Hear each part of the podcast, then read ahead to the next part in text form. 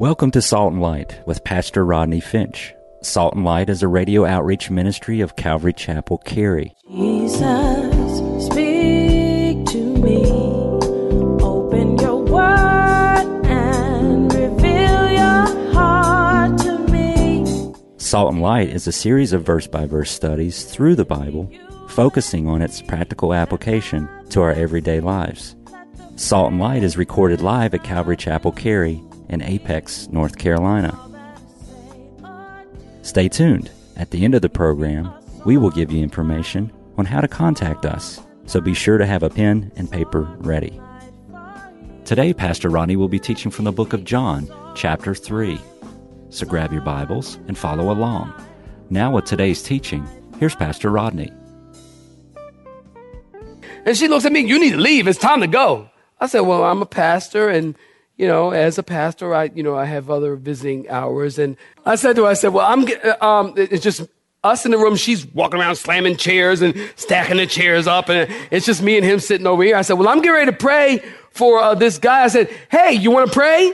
Like way across the room. It was so awkward and, and random, random and awkward. I said, hey, you want to pray? Would you like to pray? Well, she looks at me and she goes, Who? Me?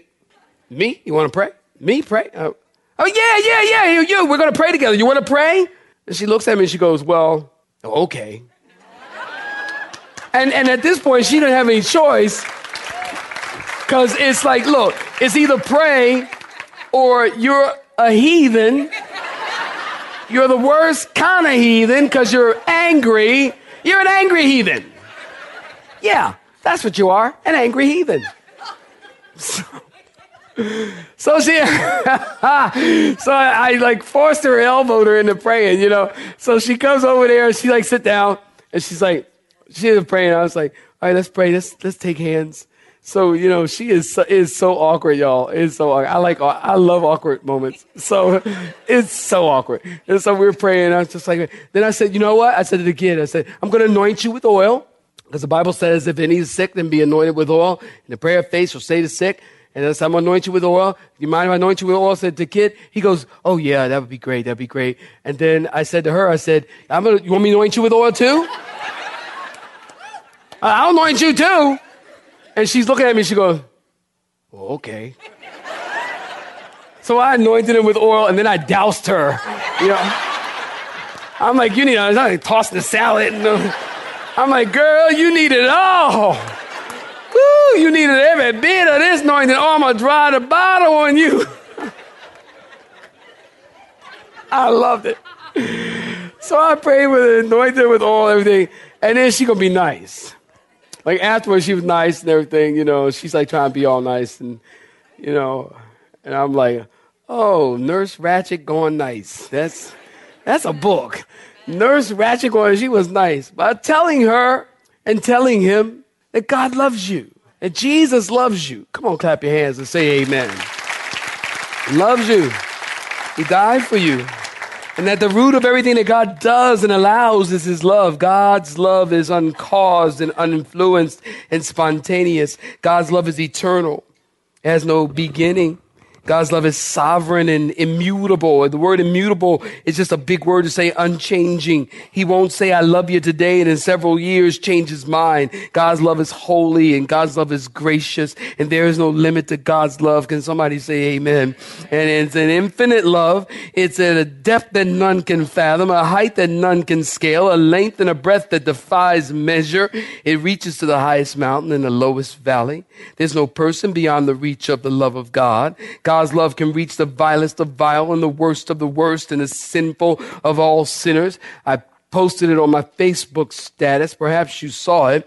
A sinner may go to hell unsaved, but he can't go to hell unloved. Oh, write it down. Write it down. He can go to hell unsaved, but he can't go to hell unloved because God loves you and God loves people, even sinful people. One of the most powerful messages you can take to people is that God loves them. God loves all people. All people are important to God. G.K. Chesterton said, all people matter. You matter. I matter. It's the hardest thing in theology to believe. Augustine put it this way. He says, God love loves each one of us as if there were only one of us. God loves each. That's profound. God loves each one of us as if there were only one of us. So the design of John 3:16 is for God so loved the world that he gave his only begotten son. Now listen quick. Listen. God has only one begotten son. Now to a Muslim this sounds like blasphemy because they say it means that God had relations with a woman or an angel. When the Bible says, listen, saints, listen close. When the Bible says that Jesus is the only begotten, only begotten is to distinguish or separate Jesus as the Son of God from sons who are made or adopted. For example, angels are called sons of God, Job 1 6. Christians are called sons of God, Romans 8 14 through 16. Angels are sons of God because they are directly created by God. Christians are sons of God because we are adopted into the family of God. The only begotten Son of God is not a son by creation or by adoption. Here's your word for the day, but by begetting. B E G E T T I N G. Begetting. The word beget or begetting has two definitions. First, are you listening? Pertains to being the only one of its kind within a specific relationship. For example, Abraham's only son, only begotten son, Isaac.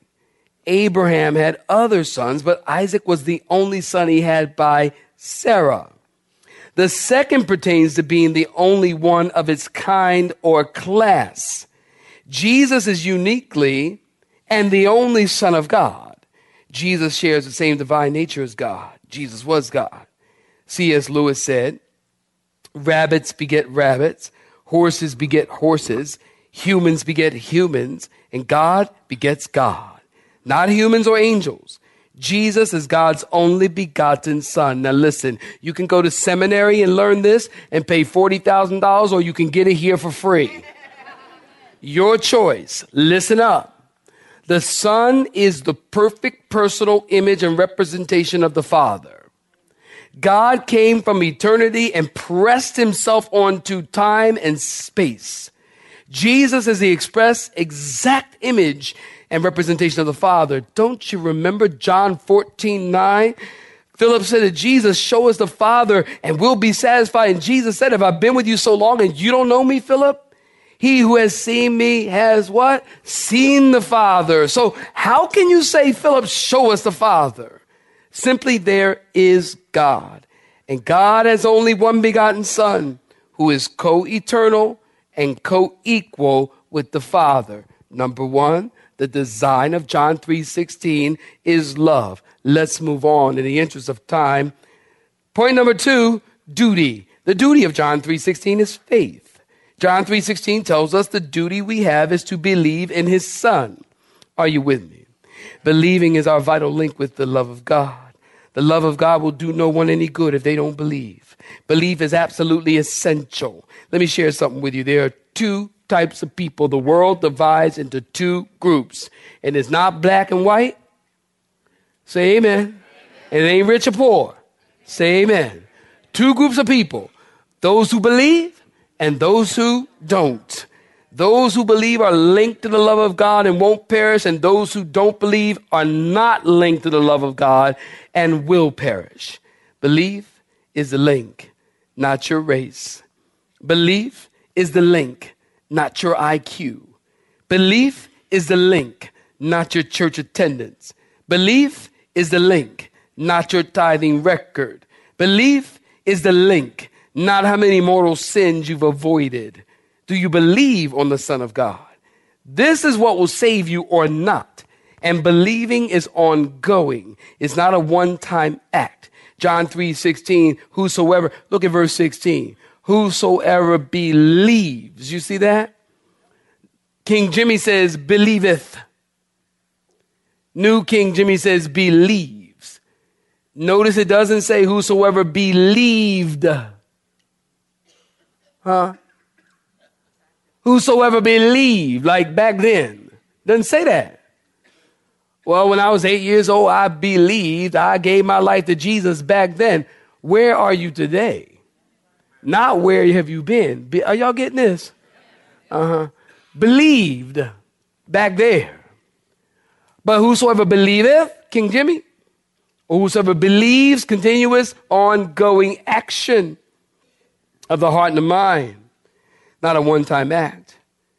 The reason John wrote his gospel, John 20, 31, we've gone over this, that you may believe that Jesus is the Christ, the Son of God, and that believing you might have life in his name. Believing isn't subjective or emotion.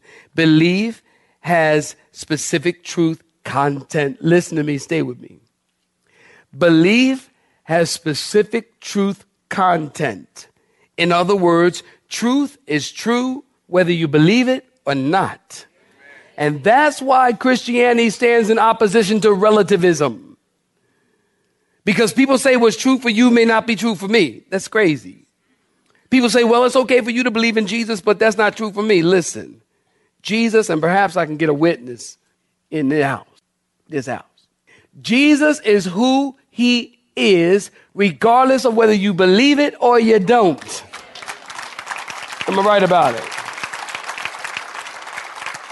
Well, you know, people crack me up. People crack me up. Well, I just don't believe it. I don't believe it. I don't believe in Jesus. I don't believe in Jesus. Have people tell me I don't believe in Jesus. I'm like, so? What? Some folk, Jesus help me. Some folk think because they don't believe that God has to go to plan B. God doesn't go to plan B because you don't believe. You don't believe, you don't believe. That's on you. Just because you don't believe doesn't change one single thing. You don't have to believe that the world turns on the 23 and the third degree axis. You don't have to believe that, but it does. And it's not going to tilt either way just because you don't believe it. I'm just like, you amaze me. It's like, I don't believe it. So? You don't believe it, so what? It doesn't change anything.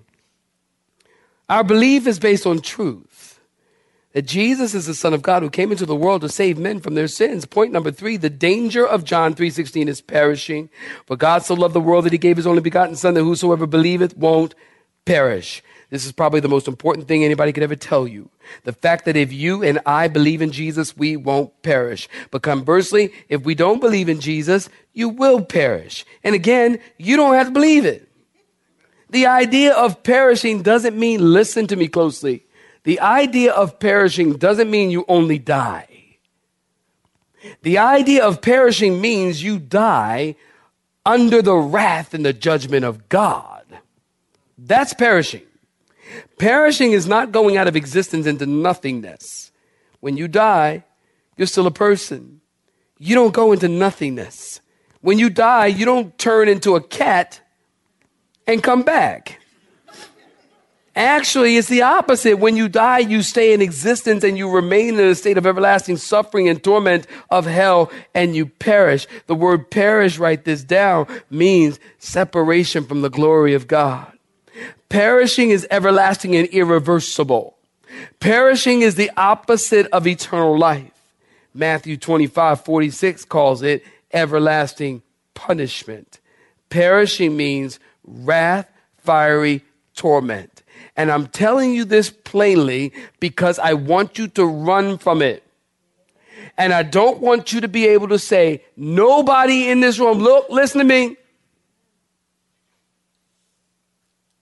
Nobody in this room will be able to say, nobody told me. I'm telling you now. You don't want to perish. And the only way not to perish is to know Christ. I'm telling you now. So when you die, let me tell you what's going to happen. When you die, God's going to put up a flat screen. Going to run a DVD, HD, going to show you. Camera going to zoom in on you, come right back out to the audience. And God's going to say, You did know. March 3rd, 2013. Remember, Pastor Ronnie came back from a really, really, really long vacation? And he told you, first thing out that man's mouth was, you don't want to perish. You do know. I heard this comedian joking and he said he didn't want to go to heaven because he couldn't improve anything there, that it's too perfect. He said he preferred hell because he could make a contribution. I hope he changed his mind because it's hard to make improvements when you're suffering. Amen. And I realize we live in a culture that people joke about hell. Hell's controversial. Some people think that hell is an eternal party place where the bar never closes. Some people think that hell is a place where they will see the red, the man in the red suit with a pitchfork in his hand. Some people think that we are currently living in hell on this earth. Listen, some people think hell is a joke. Hell is no joke. Jesus talked about hell more than any preacher in the Bible. Why? Because he's been there. And he knows you don't want to go there. And he doesn't want you to go there. And one last thing just because you don't believe in hell doesn't make it one degree cooler or one minute shorter.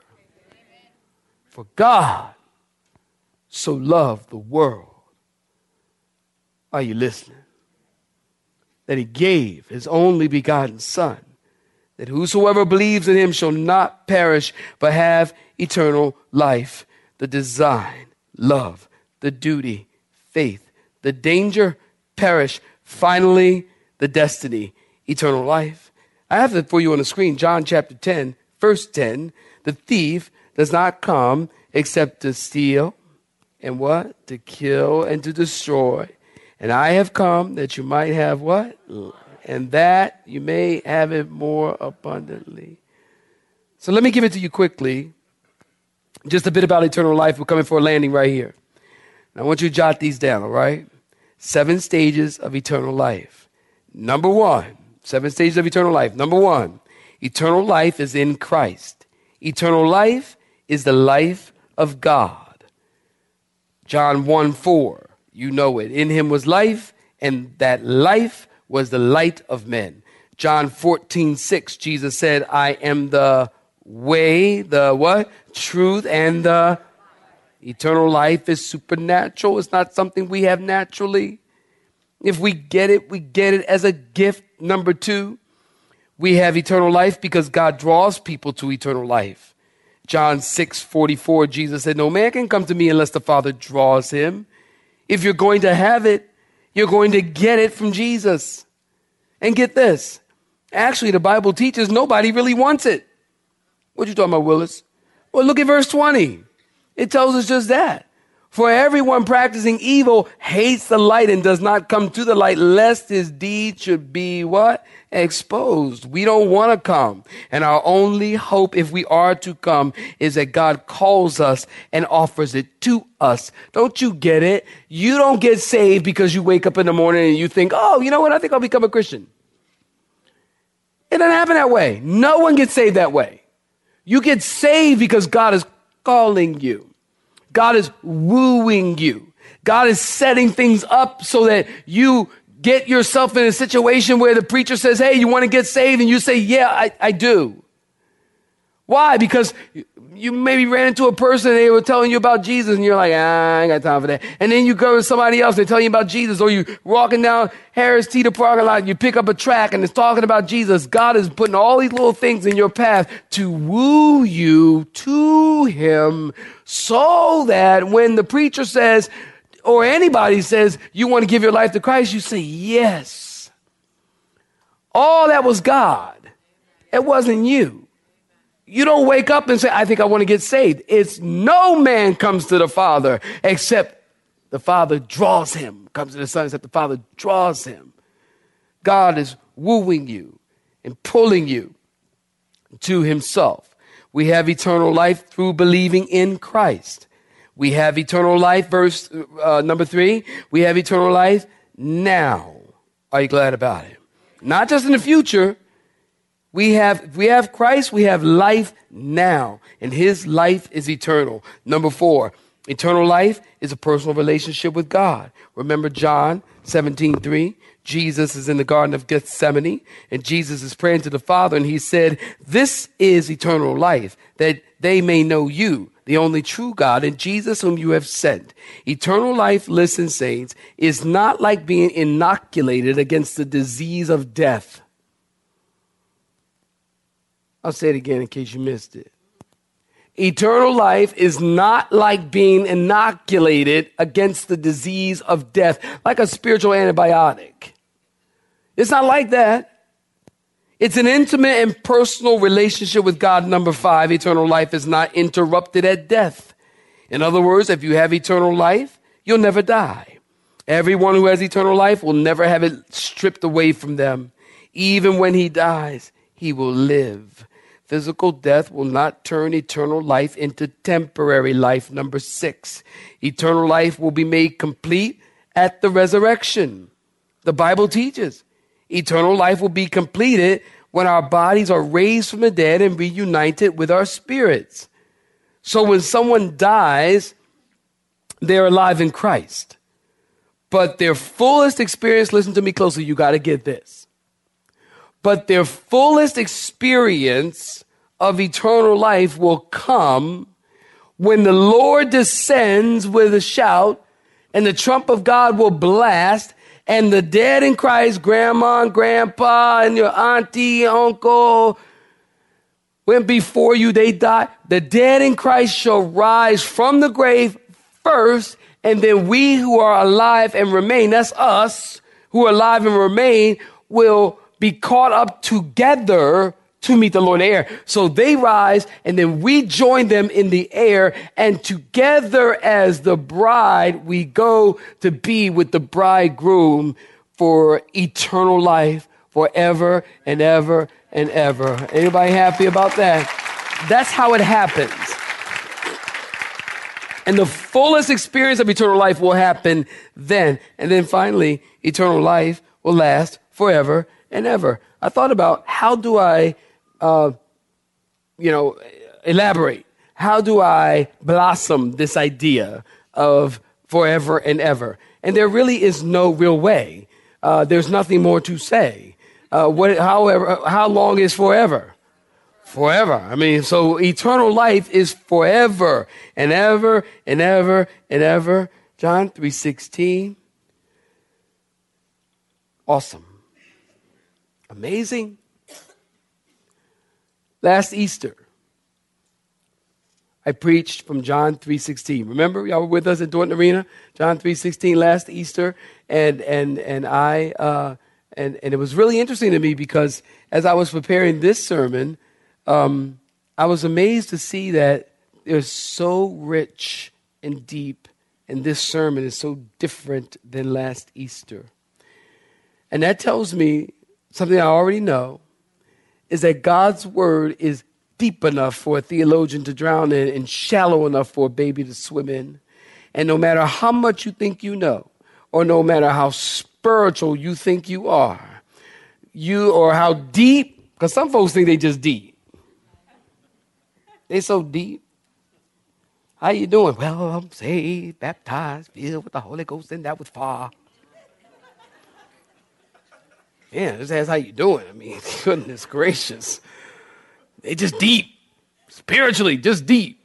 I don't care how deep you are. You go to God's word, you can go deeper still. You cannot exhaust the depth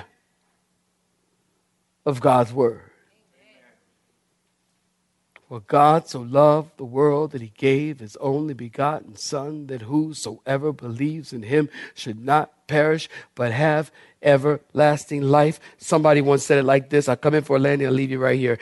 God, the greatest lover, so loved in the greatest degree, the world, the greatest audience that he gave, the greatest act in history, his only begotten Son the greatest gift, that whosoever, the greatest opportunity, believes, the greatest simple act to gain eternal life. Did you hear me?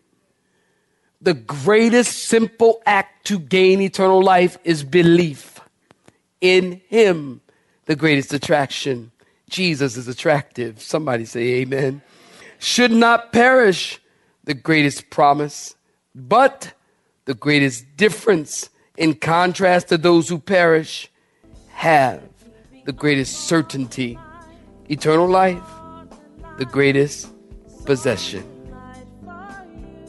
You have been listening to Salt and Light, a radio outreach ministry of Pastor Rodney Finch and Calvary Chapel Cary, located in Apex, North Carolina. Join Pastor Rodney Monday through Friday at this same time. For information regarding service times, you can contact us at 1 800 293 0923. That's 1 800 293 0923. You may listen to today's broadcast in its entirety by visiting the media library on our website at cccary.org.